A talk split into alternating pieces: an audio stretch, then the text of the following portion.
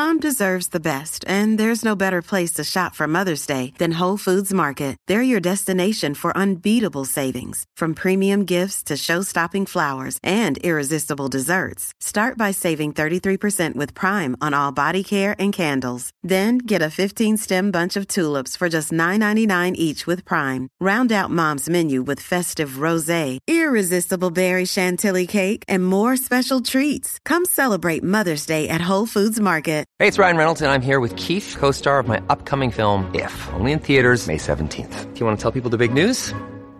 All right, I'll do it. Sign up now and you'll get unlimited for $15 a month and six months of Paramount Plus Essential Plan on us. Mintmobile.com slash switch. Upfront payment of $45 equivalent to $15 per month. Unlimited over 40 gigabytes per month. Face lower speeds. Videos at 480p. Active Mint customers by 531.24 get six months of Paramount Plus Essential Plan. Auto renews after six months. Offer ends May 31st, 2024. Separate Paramount Plus registration required. Terms and conditions apply if rated PG. This episode is brought to you by La Quinta by Wyndham.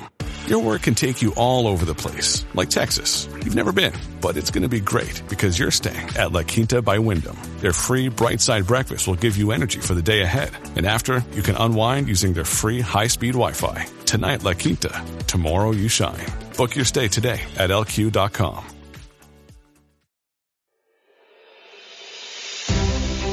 This is Athletics Life Stories with your host, Chris Broadbent. It was just one of those unreal special moments that you probably never ever ever live again. Jessica Ennis was never fat. Let, Yeah. let, let, it's so obvious that I don't even should say it. How it looked is everything, and ten times more how it felt. Welcome to this special edition of Athletics Life Stories with Chris Broadbent. This is the best of 2022, um, where we just take a few clips and listen to some of the best um, interviews, best parts of the interviews with some of the names from the sport we've spoken to this year, who've spoken to so candidly, honestly, um, and really shed light on, uh, on their careers in a way that's never happened before. Um, we're kicking off with Kelly Sotherton, who talks about um, those drug cheats in her event. Um, Blonska and Chernova, who were awarded silver and bronze in Beijing Olympics, uh, and what Kelly's thoughts are uh, since being upgraded to a medal status there, and what her thoughts are on those drug cheats since then. uh, you can't really necessarily think about it at the time when you're competing. And um, the only time I did, and I, I, I kicked myself every time, was Beijing. Her, I knew her and, and Tatiana Ch- Ludmila Blonska and Chernova were cheating. I knew they were. We all knew they were. And I allowed it to like affect my psyche and what I thought, and it really affected my competition on the second day in Beijing at the Olympics. And um, that really disappointed me. Um, and I found some stuff left at the long jumps. I gave it in to our team manager, I think, who handed it then to the uh, relevant authorities. And then obviously two days later, Blonska's out, failed the drugs test, and that's her second, so she's a life ban. Found, found what? What do you mean found something along? I found some vials, like some little vial things that had stuff in, and I don't know if it was a masking agent because a masking agent to cover what they had. Um, so, so for instance, when we was after the competition in Beijing, the top five were drug tested. So I was fifth. So um, was all drug tested. You go in, blood in urine, but I wanted to warm down because it's part of the four by four squad. So I went to warm down with my chaperone. She had a little person not a little person. Somebody, they're not little, but they might be. There was a person. Well, you're, you're quite a tall girl, Kelly, so you know Yeah, yeah, it's yeah. lot of Okay. little people. So, um, so someone will come with you to watch you or follow you around wherever you go until you, you know, give a sample, so you're not doing anything untoward. And uh, while I was running round, LeBlanc was running round, but she was running away from her chaperone and trying to hide. It was just so oblivious. And I was like, it was like so oblivious, so obvious. And I was like, okay, so uh, that's that's not suspicious. And then, you know, two days later, the equipped paper phoned my agent and said Blonska is out. You know, L'Equipe always gets stuff first, don't they? So it's like they said she's out. So that was the first big doping story of the games, um, life ban. And so, and you could just see the nervousness of people in drug testing. Like they just look nervous, really nervous. And, you know, you just think, oh, you're, you know, excuse my language, a bunch of F's and C's. Like I just, that's- you're just affecting my life. But you could, you know, like what can I? I can't do anything about it. until they get caught. If it's now or in 10 years, and obviously one of them was 10, well, eight years later, but worked out 10 years later. So you just thankful that that happened at all because there could have been a chance and I'm sure there's many athletes out there who haven't got what they're due or never get what they're due or never know how good they really are because of people cheating and never been out, never got caught because of statute of limitation with testing. So, um, yeah, I think I'm quite fortunate, unlucky but fortunate. Mm. Yeah. Mm. Cheat is a cheat, whatever. So, um, yeah. but you know what? I was angry at the time. I'm not necessarily angry now and it's because I was quite bitter after I retired. And it was, and when I think about the people testing, um, the cheating, I actually don't necessarily blame them. It's, it was the regime, the people in and around them. They allowed it to happen. You know, Russia isn't a wealthy country in terms of sport, in, in terms of the athletes do sport to get out of the situation, look after their families, get out of a hole, become, you know, look you know, have a livelihood, have a life. Um, so they, they probably had legitimate reasons for why they did it. And then it, if, and some of them probably were cheating and didn't know they were cheating, you know, or you don't, you take this, if you don't, the next person's going to take it and you're out, and you're back in the streets kind of thing. And not that's a bit dramatic, but you know, it's like a, um, conveyor belt of athletes in Russia, especially women, obviously. There were, so, there were talented athletes and, um, they just wanted a better life. I just, so I'm a little bit more, I get it I don't get it, but I get it. Um, mm. Yeah. Got a bit more empathy just, about it these days, then, yeah. Yeah, yeah, yeah, yeah, yeah. Like, you know, I don't like it, but I, I, the regime was there for a reason. They're not bad people. You don't be, you're not born a cheat. So, um, you're definitely not born, you're not born a cheat. Um, something happens. Uh, the people, the environment around you changes and, and then they, um, yeah. So, mm. bit more, bit more perspective. We also spoke to Eilidh Doyle, the 400 metre hurdler, um, who represented Team GB at the London 2012 Olympics, and she gave us a very interesting take on um, what the experience was like being in the cauldron of the games at that time. Yeah, well, the lead up to it was very different to the actual being there. So, the, like, yeah, it was it was one that it was the it was a chance you didn't want to miss because it was the one that everyone was talking about it was it, like all your sponsorship deals were kind of based around it as well like you know kit sponsors and funding. It was all about you know making that olympic team. And and i'd moved down to bath to train with malcolm arnold. And i i joined him the end of 2010 after delhi but i was still teaching at that point. Um and so it was the end of 2011 i actually left my job as a teacher and moved down to bath to train purely you know to train towards commonwealth uh, the olympic games. And at that point, Malcolm had a real big squad in there. He had like Dai Greene, who was the current world champion. He had Jack Green, Andy Pozzi, Lawrence Clarke, all these kind of youngsters. He had Natasha Danvers in the hurdles as well, who'd, who'd, who'd obviously won bronze in, in Beijing. So I was kind of going down there and, and putting myself in where I felt was the best environment to, to make that team. And, and everything went really well. Like my training went really well. Just being down there, being close to Malcolm was really useful. I think I got the qualifying standard fairly early on in the season. And then it was just a case of going to trials and finishing top two, which again was pretty straightforward because it was only myself and Perri that had done the qualifying standard. So there wasn't really anybody that would kind of upset it. And and the only one that potentially could have got it would have been Meghan Beesley.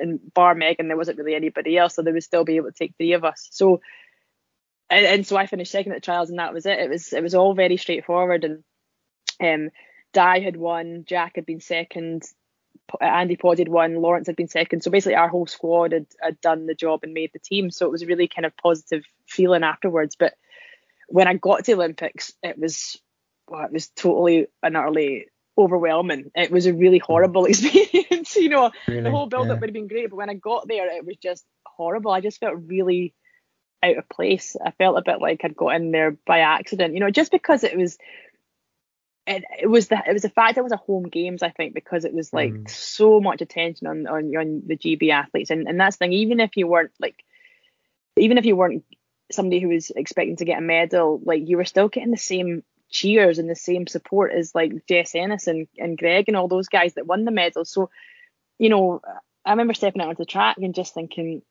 oh, I don't want to be here. Like I just there's too many people like expecting things off me and, and I really let the occasion kind of get on top of me and remember after my race just thinking I don't I don't know if this is for me. Like that's the biggest stage to compete on and, and I didn't like that. You know, I felt really uncomfortable. Um, and so well, yeah, you, you, you a, felt like that could be it for you. I just, I just don't. I'm not sure yeah, to handle this anymore. Really? Yeah, I, I, and I, and I had to really kind of understand what what the hell happened. Like, and and I, I must have given something away when I did an article after the games. I don't know if I'd said something because a, a psychologist, a guy called Mike Cunningham, had contacted me and said, "Look, um, I read about your experience at the Olympics. Would you know? Do you want to just chat?" And I'd kind of worked with sports psychologists before and I was kind of they were fine. Like I, I didn't really, I, I, I, could take take it or leave it. I never really felt I ever needed a sports psychologist, and it was always kind of at that stage. Um, you know, back back then, it was kind of like, oh, you only need them if you're sort of mentally,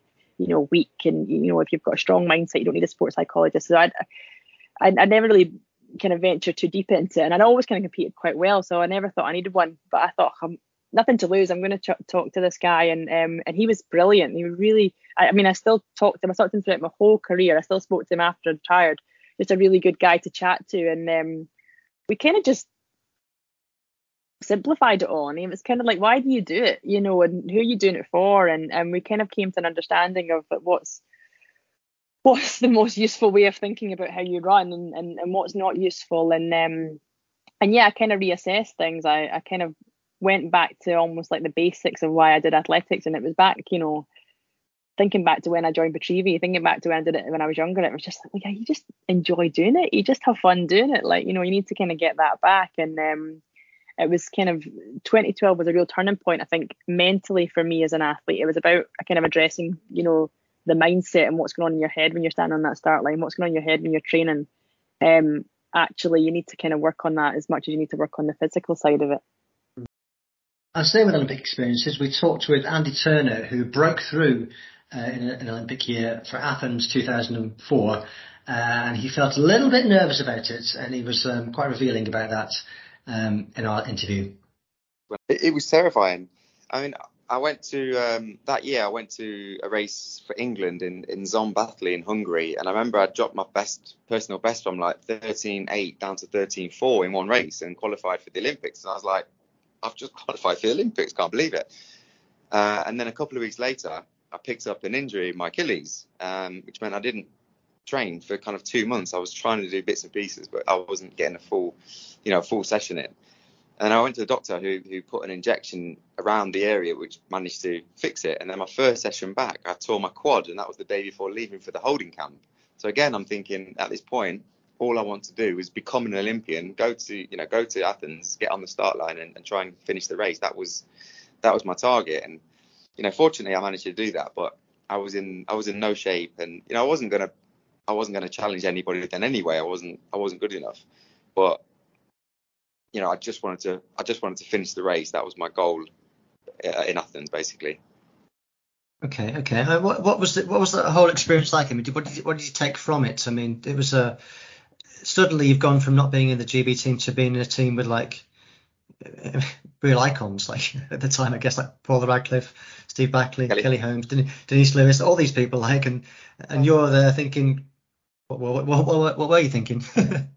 I felt really out of place, if I'm honest. You know, the Olympic kit on, and I, I just didn't feel like I deserved to be there. I, I just felt like just some little kid who fluked his way onto the team you know, got all these big named athletes, and I'm walking around the village and I'm seeing famous people everywhere, and you know, all these all these amazing athletes, and I just I just felt like, how am I here? Why am I here? You know, I'm, I'm I don't I didn't feel like I, I was I was at where I should be.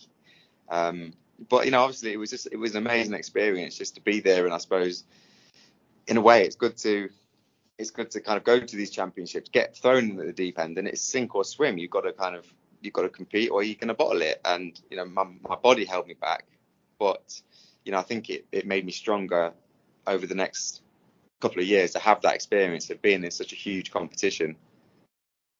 Off the track now, but no less dramatic. We spoke with the uh, head coach of Team GB at the from the London 2012 Olympics, and 10 years on from that, uh, we spoke to Charles Van Commenee about some of the uh, issues he faced, uh, kicking off with um, the plastic bricks um, discussion around the time of uh, athletes chosen to represent the country uh, that were being questioned on their nationality going into the games. well, first of all, um, I do understand the I do understand the sentiment, um, uh, but there was nothing I can do because uh, it's quite simple. So everyone with a British passport uh, making the qualifying mark and, and performing well at the trials is qualified. This is this is a, a very transparent um, qualifying procedure process. Mm. Um, um, I, if people have the impression that I go over the globe with a microscope and finding people with an, um, a British passport, then I have to disappoint them. Um, it's not the case, but but it, it can happen any day that you're in in the office and and you get an email from someone with a Cuban background but also a British passport who said how how do I qualify for the team? and then I just sent the qualifying standards and the qualifying procedure, like I would do with any athlete. Um, and it, it, it, it, would not even hold in, in court if you would say, I don't like you because because you're not British enough. Mm. Uh, so, yeah, it's something, uh, it's a fact of life.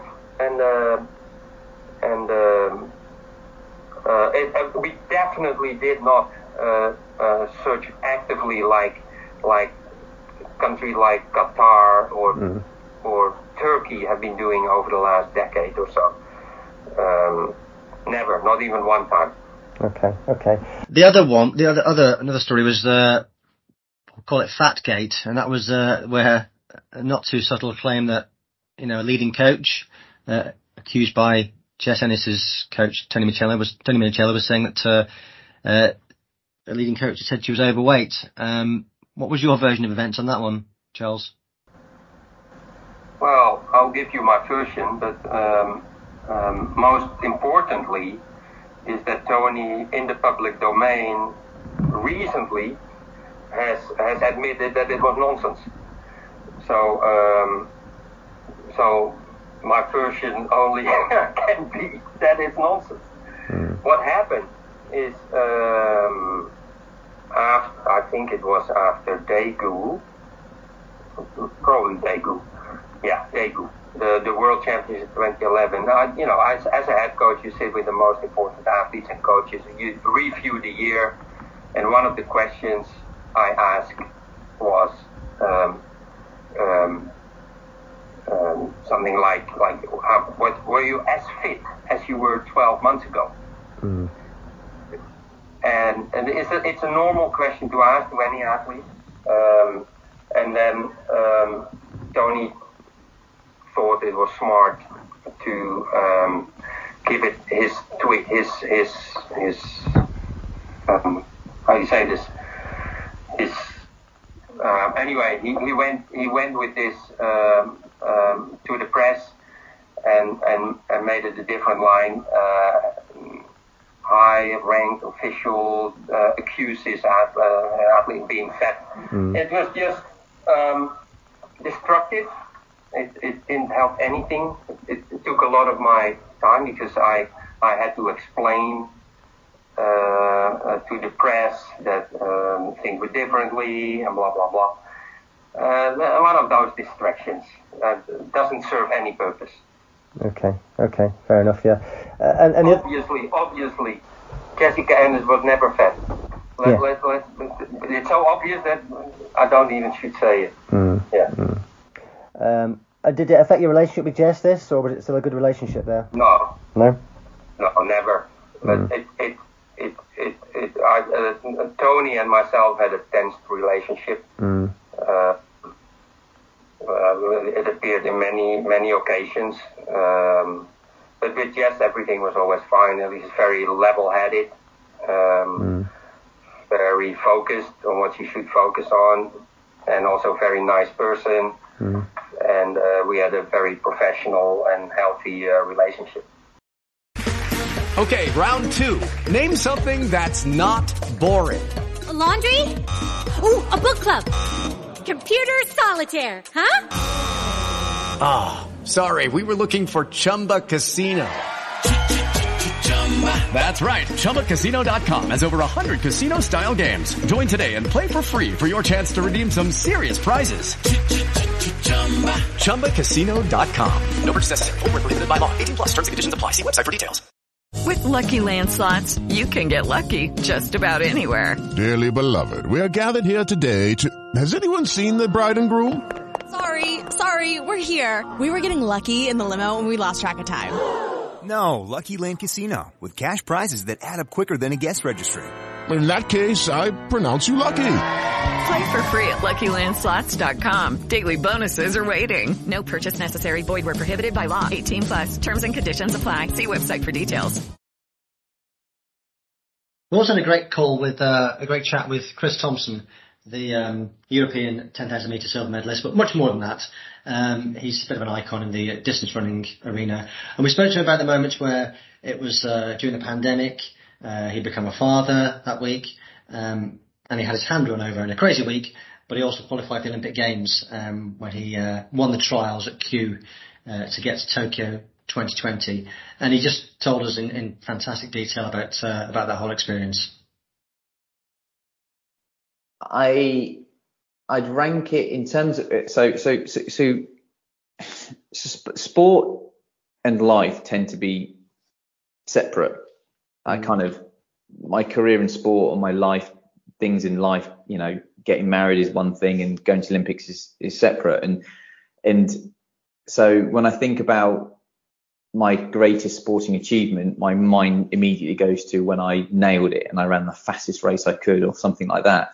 Mm. And so, but with Kew it was this the by far the best moment of my life because it was this blend of life and sport and the challenge and everything just colliding into this into this one moment because I was running as a dad as a new dad and anyone that becomes a parent for the first time five days after that happens you're still pinching yourself. You're still pinching yourself even when they're probably 18 I don't know but it's he's not quite that age yet but it, you're just in this weird mindset of wow like and but I've got to run a marathon like you say I've got a bust up hand I've trained hard for this like and I was in good shape but I've got to do it because I'm exhausted there was just it it honestly felt like the reason it was so amazing is because I honestly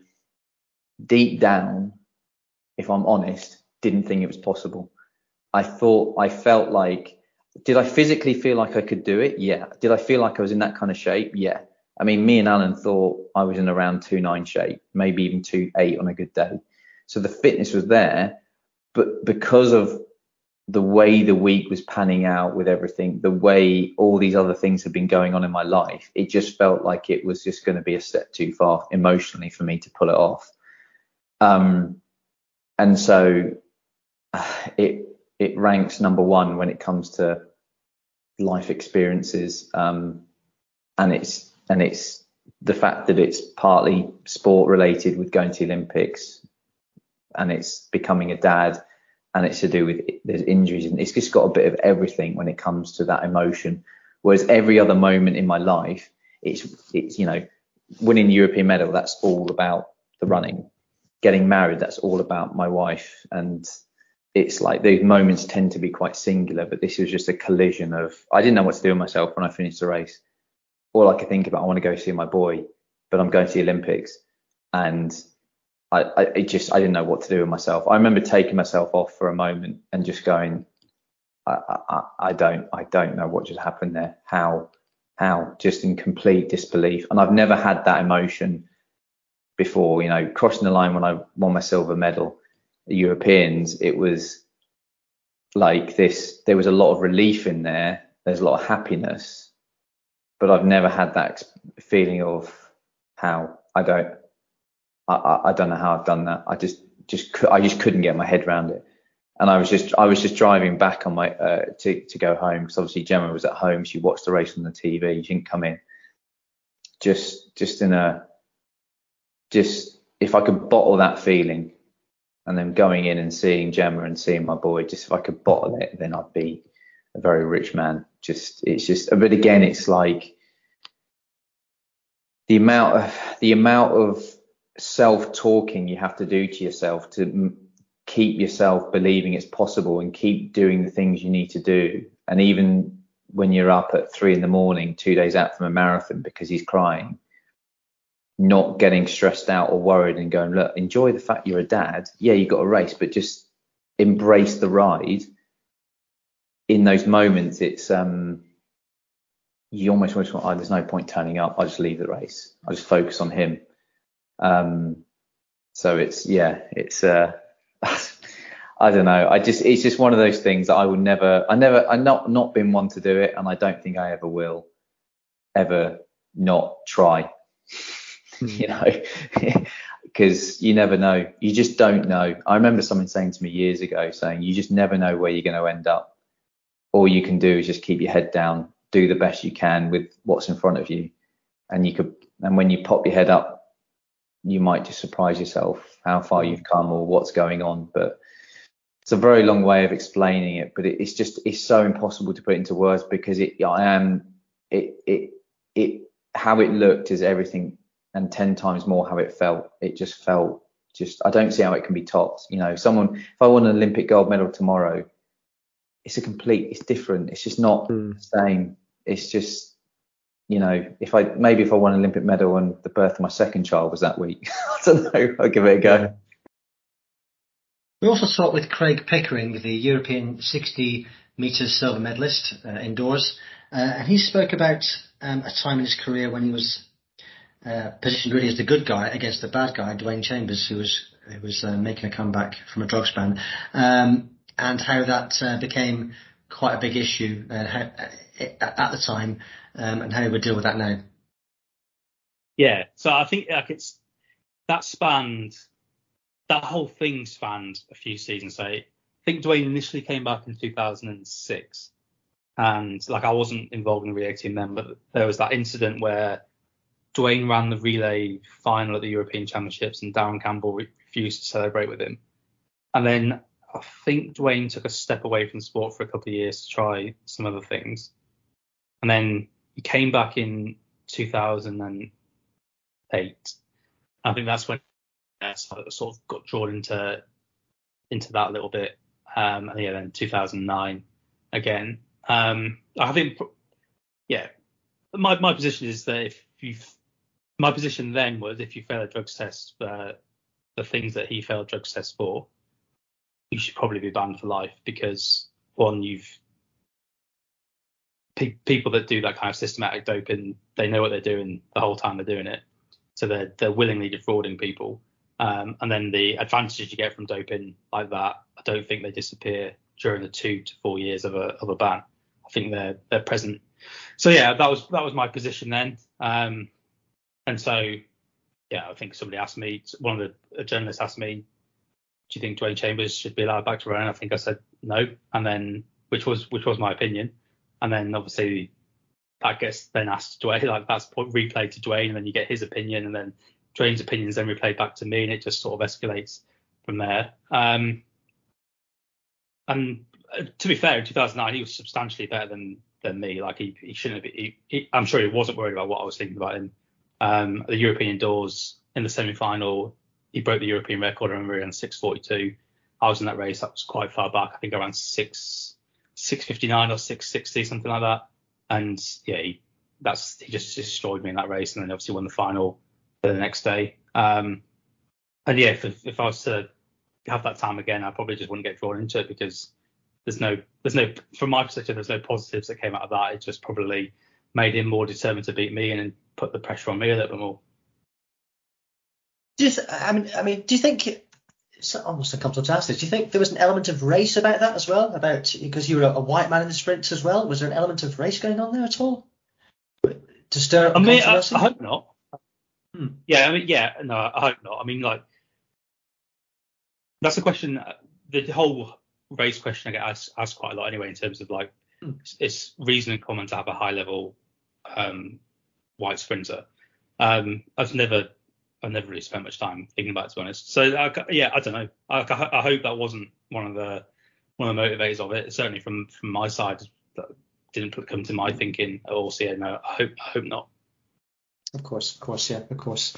Um, and um, do you have what was your relationship? Do you have a relationship with Dwain at all? Did you have a relationship at the time, or did you ex- did you communicate at all? No, I've never, directly. had I've never had to do with him. Like I say, um, like I, after he won the Europeans in 2008, I, I did go to him and say like, fair play, like you've you've run really well here. There's, like, I appreciate your, your talent. Apologise if, like, obviously I've said some things which probably were quite hurtful to you, so I apologise for that. And um, yeah, he, he apologised to me as well. But uh, yeah, I'd say we we had no relationship. Like we yeah, we had no relationship after that. Staying with rivalries, but more in-house now. We also talked with uh, former 400 meter hurdles world champion Dai Greene, uh, and how how he got on in training with his rival um, and training partner Rhys Williams, and, and how that dynamic worked. Rhys was a couple of years older than me. We joined we at, with Benke together, and then moved to Malcolm together as well. We didn't really race against each other when we were in Benke's group, but then obviously with Malcolm we both raced uh, a lot. It's probably the best training partner I ever had because we never spoke. We literally never spoke to each other at training. Uh, I, I would, you know, I would say it was, it was his issue uh, that he was an older athlete and I was just a young pretender coming through, and it was his way of dealing with it that he didn't really want to chat and be friends, which is fine because, you know, as I touched on, I'm not really the most talkative type anyway. So we would all talk to each other, other people in the group, but we would never chat to each other. We would never like exchange pleasantries. The only time we spoke to each other was, uh, "Are you ready for this rep? Yeah, okay. Three, two, one, go." That was literally it. Uh, that's all we'd really speak to each other. and I, and I, and I can understand like where he's coming from because he's trying to be the best in, you know, best in the group, best in South Wales, and I'm. You know, I have to keep him behind me. So it was great from my point of view that I didn't want to lose an inch to him in every training session we did. But ultimately, my ambitions went above and beyond where he was at that moment because I was running a bit faster, so I was aiming to try and be one of the best in the world, and he was just obviously still just trying to aim to beat me, which isn't a bad thing because I was running such fast times. But I was less bothered by whatever he was doing, but he always kept me honest in training. Um, so in terms of like, yeah, keeping me straight and on the straight and narrow, he was fantastic to be around. Great professional in that regard. Um, and then in terms of like pure ability, we had like Jack Green join the group around that time, and you know, Rhys went from beating me in training to then Jack was beating Rhys uh, and me, and then uh, Nathan Woodward also joined the group. Then a few years later, and then Nathan went one step further and would beat Jack and Rhys and myself on everything. Uh, so Nathan was like insanely talented. It's a shame that he had Achilles issues because, yeah, you, you see some of the work that he could do um, was incredible. And I have to say that I would never, I would very rarely be the best at a training session apart from the hurdle session. So every week we did a hurdle session. We did two runs to hurdle 10 every week from January onwards, all through the year. And that was the only session that I would be the best in the group at. Every week I would always be the best, um, run the fastest time every time uh, without fail. But if we did 150s, 250s, 300, I would not be at the front. Whatever, uh, whatever, whatever other sessions they were, I was never at the front because I was never as good on the flat as the other guys. But when it came to the hurdles, I could put it together really well every time, uh, which is surprising for people to learn. I was a very average trainer, but really good when it came to the hurdles, which is, I guess, the right way around. With Lucky Land slots, you can get lucky just about anywhere. Dearly beloved, we are gathered here today to. Has anyone seen the bride and groom? Sorry, sorry, we're here. We were getting lucky in the limo and we lost track of time. No, Lucky Land Casino, with cash prizes that add up quicker than a guest registry. In that case, I pronounce you lucky. Play for free at LuckyLandSlots.com. Daily bonuses are waiting. No purchase necessary. Void where prohibited by law. 18 plus. Terms and conditions apply. See website for details. One of the most moving interviews we had this year was with um, Olympic 400 meter fourth placer Donna Fraser, who recovered from uh, breast cancer, uh, had a mastectomy, and came back to the sport um, in 2012 um, to try and earn a place at the fifth Olympics. And she spoke. We had a moment really, and she spoke in a wonderfully uh, candid way um, from the heart uh, about that um, that time in her life. Um, and then, of course, two years later, I thought, right, okay, well, I'm okay. let me get Hmm. dust off my spikes and make a comeback and and end on my own terms and, and that's what I decided to do. And it was just bizarre the reception I got from why are you why are you coming out of retirement? What what's wrong with you? Who wants to come back to 400 meters? I'm like well you don't know the reasons. I know the reasons why. Mm, um mm. and it, it was just really nice to be back and being in the training group again and having fun. It was almost like I was reliving being eight years old again um, at primary Yeah. school, just enjoying it again. Yeah, so like you say, you had, you had a crack at London 2012, didn't you? Just uh, for, I mean, was it real? Was it ever realistic? You think you might make No. it, or was it no? Okay. It it it, it wasn't it. But anything is possible, as Ao was always would always tell me. But I knew deep down that was a big ask. I was I was much older. I'd missed a huge chunk of training, um, but it was more for me to say goodbye properly and it was just crazy the the um gosh I'm getting emotional now the reception I got that day I couldn't have asked for anything better What was this? Yeah, actual comeback race, or or do you mean your yeah? Yeah. The um the trials it was the trials for 2012 and and that morning the story came out um about the breast cancer and all of that. So everyone who knew me knew why I was there. And to get a standing ovation was like this is I just I, it blew me away. I thought how the hell am I going to get around this 400 in one piece? It was I, I- it was just nice. It was just nice to get recognised that all those years that I'd given to the sport. Oh God, I didn't even think I'd be like this. um, yeah, and and just be able to say goodbye on my terms was just just a nice closing to that chapter. Hmm, more appropriate for you, yeah, yeah. Yeah, okay. definitely. Well, you you you're, you're hugely admired for it as well. God, I can't believe I'm crying.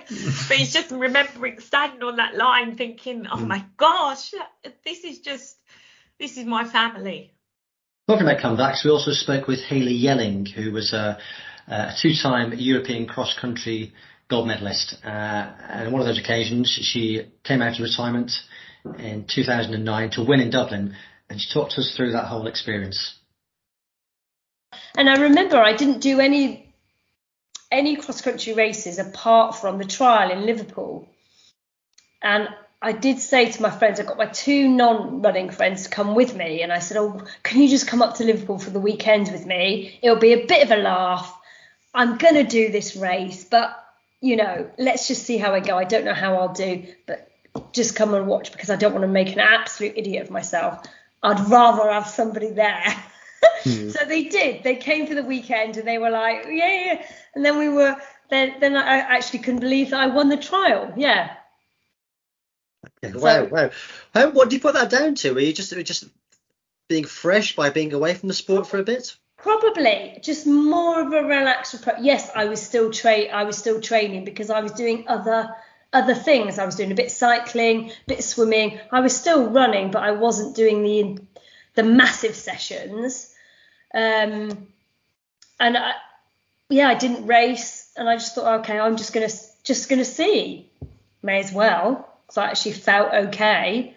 Um, yeah, so I remember that feeling great on that day.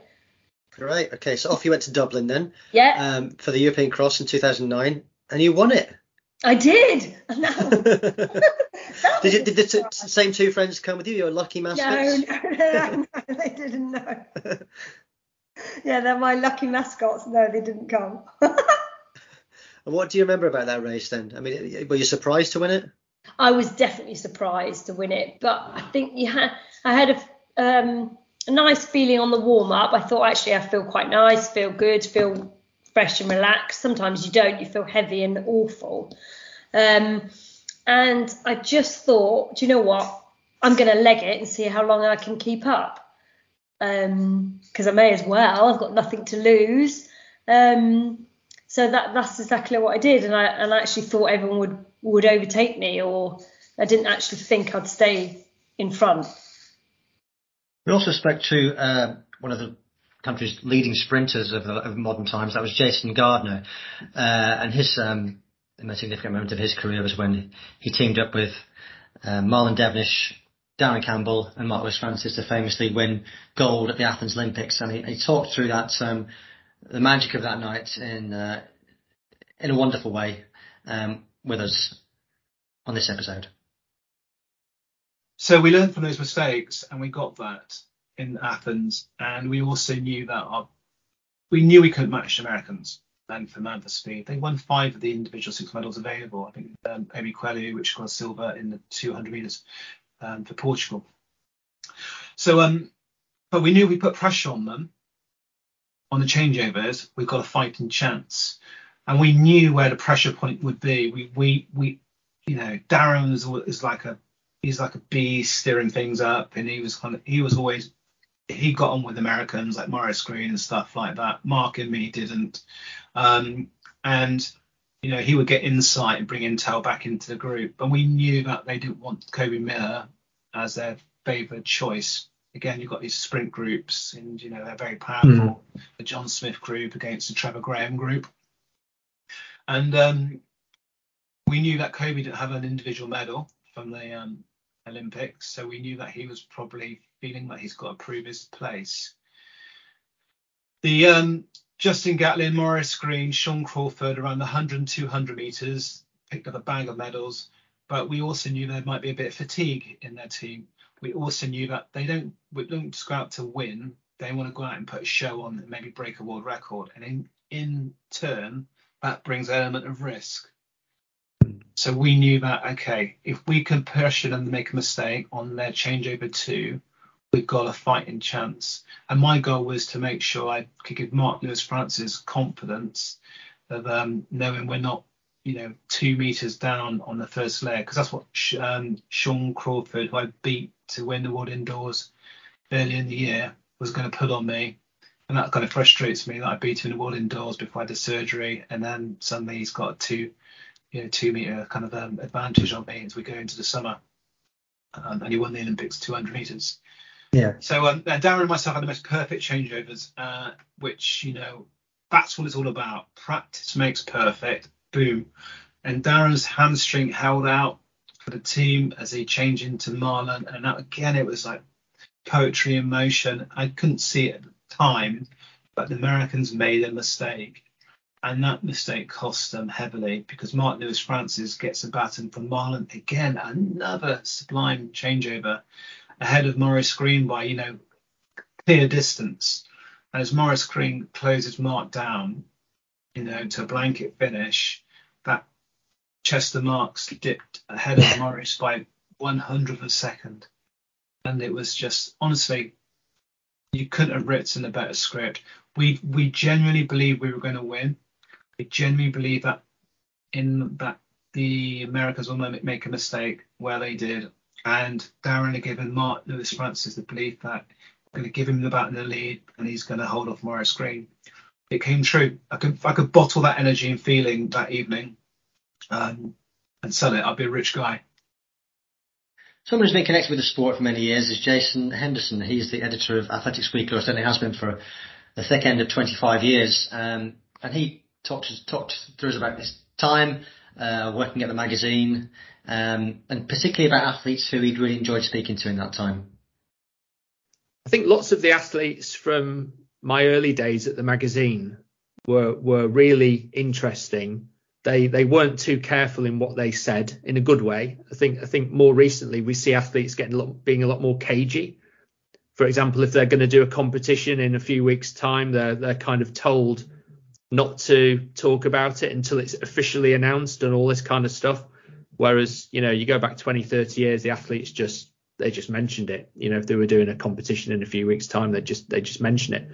So so a lot of the athletes during my early years, like Catherine Merry, Darren Campbell, Steve Backley, I mean, they've all gone on to have successful careers in the media, and I think that's because they're interesting, they're articulate. You know, for for me, it's no it's no surprise really that they've gone on to be uh, gone on to be good in the media. Iwan Thomas is another another great example. You know, just just colourful colourful examples. I think I noticed on Instagram this this week actually in the last few days uh, some of the the old four by 400 meter guys had got together for a for a night out. Uh, Roger Black, who's another another great guy. You know, he comes from a Yeah. slightly different era, dare I say, and um, you know, just just talks to you really honestly, really interesting. Uh, Jamie Baulch as well, who was on the same night out. You know, just just good, interesting, colourful characters. Um, possi- possibly my all-time favourite is the decathlete Dean Macey Yeah. who, who every time I would I rang him up to interview him, he, he was just he would what he was what journalists would describe as good value. um, if if you would have to bleep you would have to bleep out all the swear words, but if you took them all out, he would just he would be just coming out with these tremendous uh, lines. I think I spoke to him once when he was he was walking he was walking in a field or his garden or something, and he had like a some some dog like a pit bull terrier that started attacking him as we were talking. dog was literally attacking his leg or so. He was, he was just he was just just uh, crazy, but so entertaining. And again, he's gone on to be a success. Unfortunately, not in the world of athletics. I think athletics should maybe try and use him more because he's made and made a real name for himself in angling or fishing. He's been on on angling television programs and he's always in the angling magazines and and stuff like that. So so yeah, he's uh, possibly my all-time favorite athlete when it comes to comes to doing interviews. But yeah, there's so many so many. Chris Rawlinson, the 400 meter hurdler as well. Like I was I quite like talking to him. He, he would always give give some good interviews.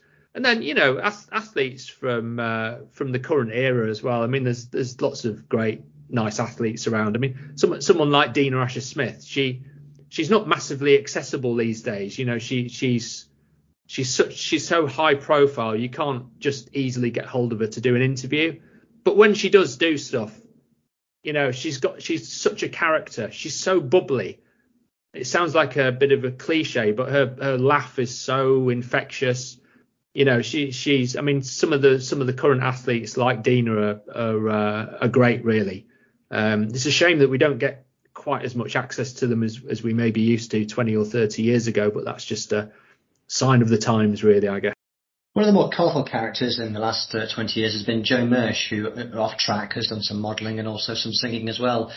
But she talked about, about athletics was her real passion, uh, and she talked about the difficulty that many athletes face uh, when they get to the end of the road and the, um, they have to call time in their career and how she, what that moment was like for her.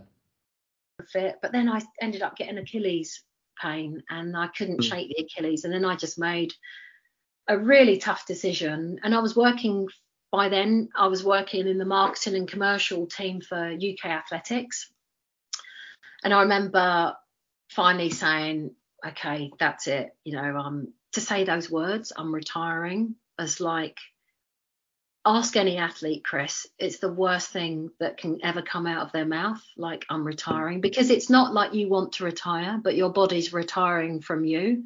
My body was giving up on me. I didn't mentally want to give up, but my body was saying, no, I can't do anymore. And I remember half believing it and thinking, oh, I could go back. And I remember having to get a job, you know, like get a job. I was I was living on my own by then, and um, I remember working for a, a a marketing firm, and I was having to I was trying to secretly get back by myself after telling people, you know, I, I was finished, but I was waking up doing an hour's run at like 5:30 in the morning, getting into the office for nine, leaving the office at 6:30, and then going for another run, like eating my dinner at 10:30, and then I just thought this is ridiculous. Like I I can't do that. I'd come off lottery funding, you know. Can I just say, um, thank you, lottery, thank you, Adidas, because um, without that, you know, like I look at, I look in New Zealand, like I'm here in New Zealand, and so many athletes don't get funding. They're holding down nine to five jobs and they are performing so well. So we are, as a nation in the UK,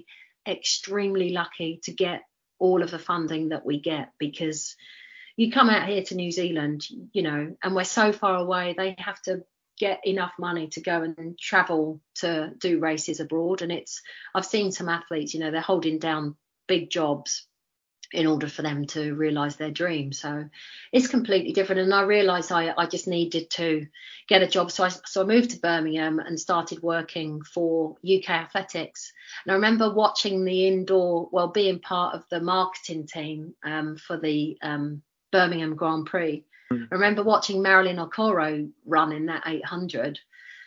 And um, I was watching it, you know, all suited and booted. And then I just watched and heard the gun go off and then ran to the toilets and burst into tears because I just thought, I'm not ready to retire. Like, this is killing me. I'm not over it. I'm not over this. And I remember just spending about 10 minutes in the toilet, absolutely sobbing my heart out, feeling like I still wanted to be out there. It took a long time for me to, yeah, for me to let go we also had a great chat with uh, Liz McColgan. Liz has obviously had a tremendous career as a world champion, uh, Commonwealth champion, winner of numerous uh, major marathons.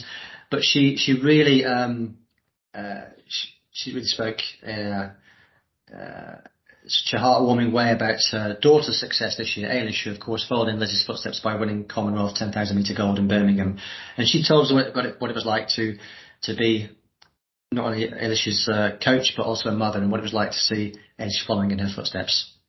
You know, going into the race, I said to her, you know, if you run the right race, you know, you can win it. I says, but it has to be the perfect race for to do that, and and, and for that, for her to win it, normally like you know a Kenyan will always put a burst in, and normally Eilish will always just let them go. And I says, if you know if you know, you've got anything to do here is whenever they do a move, you've got to cover it. And that's the thing that she did different at the Commonwealth Games. She actually made the effort, although she took the pace out and we wanted a, an honest pace. It wasn't like a blistering fast pace. It was an honest pace that, you know, a few people could run at. Um, her, her, the reason she won is because she never once let them go away from her. You know, if they made a move, she went. No matter what, she went. And um, and that as soon as I saw that from like I think I saw the first move they moved about oh about I think it was about six laps out and I thought my I just sat up I thought oh something's different happening here because normally the gap will go and Neil should let them go and I and I I, mm. I just actually I actually stood up for my thing and I moved away from people and I went and stood um, in the foyer because I thought there's something happening here and I could see it early on. And then, um, you know, I I looked at the girl that was like sort of looked uncomfortable, and I thought, I think, you know, I definitely want silver or gold here. And then, you know, the the Kenyan girl fell off completely, and I thought, silver or gold, silver or gold. But you could just see how she wasn't letting it go, and it, it, you know it could have been a toss of a hat at the end of the day, like who you know who won it, but she just looked a different athlete with a different mindset, and she wanted it more than anybody. And I don't know, I don't know where she, what what her thought process. I've not even really talked to her about like why it wasn't so important for her to get a medal at the Commonwealth Games, but um. You know, I thought I thought for me it was the best I've ever seen her run, best I've ever seen her compete, and for me it was just an honour to be there and to actually see like because Eilish, uh, if anyone has followed Eilish's career, she's had a lot of ups and downs. You know, she's yeah. trained really hard. She's had, she's got seven screws in her foot from steeplechasing. Uh, we had to move, you know, more or less careers really. So we went from steeplechasing to running flat. Um, you know, she's had a lot of negativity about, you know, people thinking she, you know, she, she, she wasn't going to make um, a good distance runner on the flat. Um, you know, she's always had to fight for her way. And I think for me, all coming together on that night was just so special. And for her to have that night where everybody in the stadium was shouting for her, I mean, the, it was so noisy. It was unbelievable. And for me to be actually able there to see her do it, not only as a coach, but as her mother and all of that, it was just one of those unreal special moments that you'll probably never, ever, ever love again. Same with Scottish athletes. We t- talked with uh, Lynsey Sharp, and Lynsey has uh, has been a, a European um, gold medalist, Commonwealth silver medalist at 800 meters. Um, she also got embroiled um, in the controversy around uh, transgender athletes taking part in the games, and, and she talked about how that had uh, impacted her both at the Rio Olympics um, in 2016 and how she feels, where she feels the sport is now uh, in terms of that uh, issue.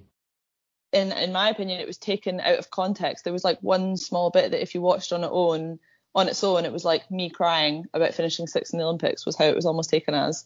Um, and yeah, it's just like, you know, especially on Twitter, like there's just some people that you can't you can't win with, and I I thought I was very careful how I spoke about it. Um, but yeah, it kind of blew up from there.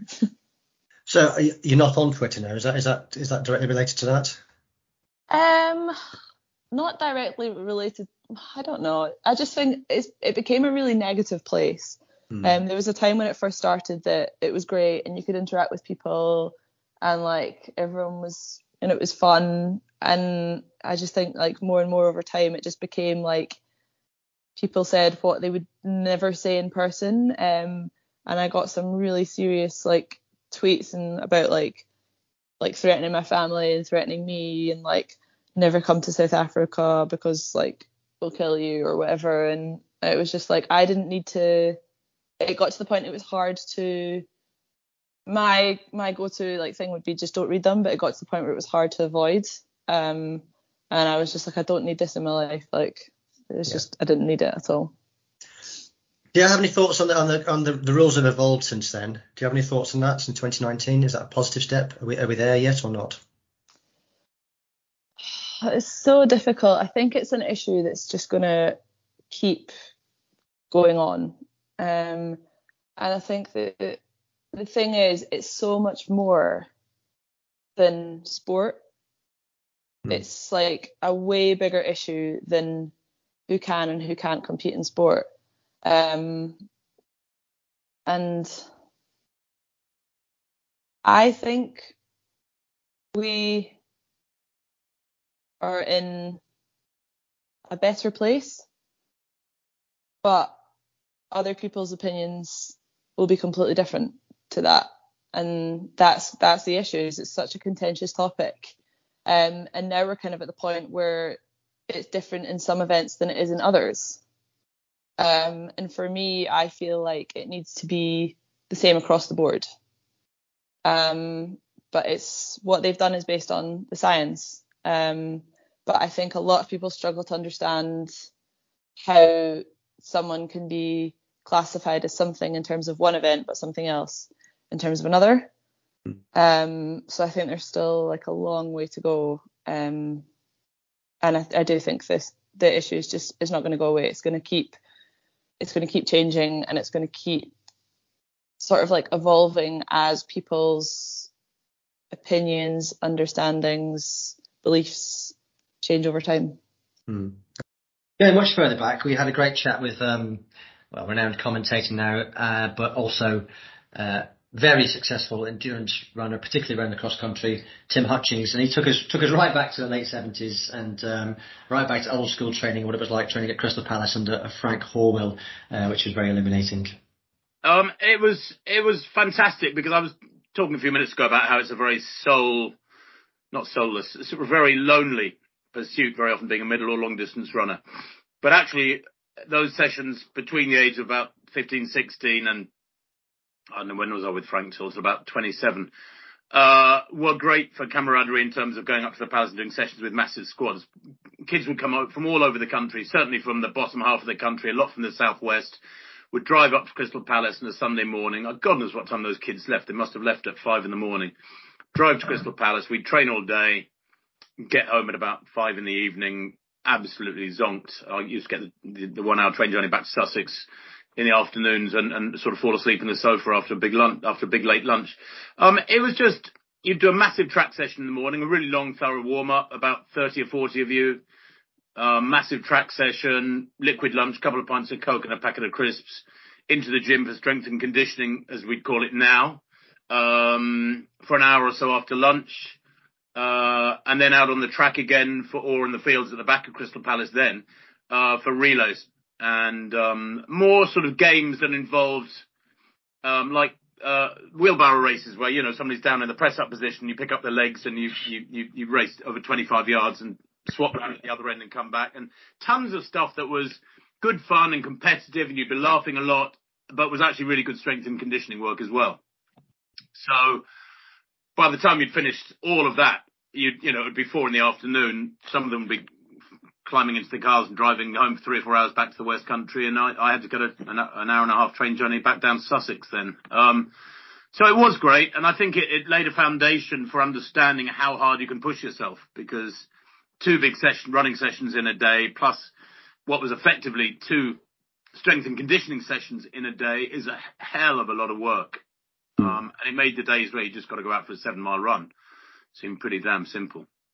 Hope you enjoyed that uh, best of episode from Athletics Life Stories. Um, we'll be rolling out more weekly pods uh, through 2023. We've got some more great guests lined up. Um, and we, I hope you enjoyed it. Please tell your friends. Please spread the word. We've been really pleased with the way the content's come together um, and the way athletes have really opened up to us as well. I've always felt that athletes are the gods and the goddesses of, of, of sports. Um, also, I think through the course of this, I've discovered that there are they have their, they're just human as well. They have their vulnerabilities, their insecurities, um, and it's just been wonderful to, to hear athletes being so candid and honest uh, and talking about their careers um, in, in, a way that's um, very relatable and very engaging. So please tell your friends about Athletics Life Stories, and we look forward to producing more episodes. Hope you like it uh, in 2023.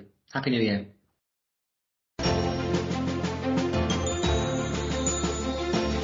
Thanks for listening to Athletics Life Stories with Chris Broadbent. Please tell your friends and leave a review wherever you get your podcasts.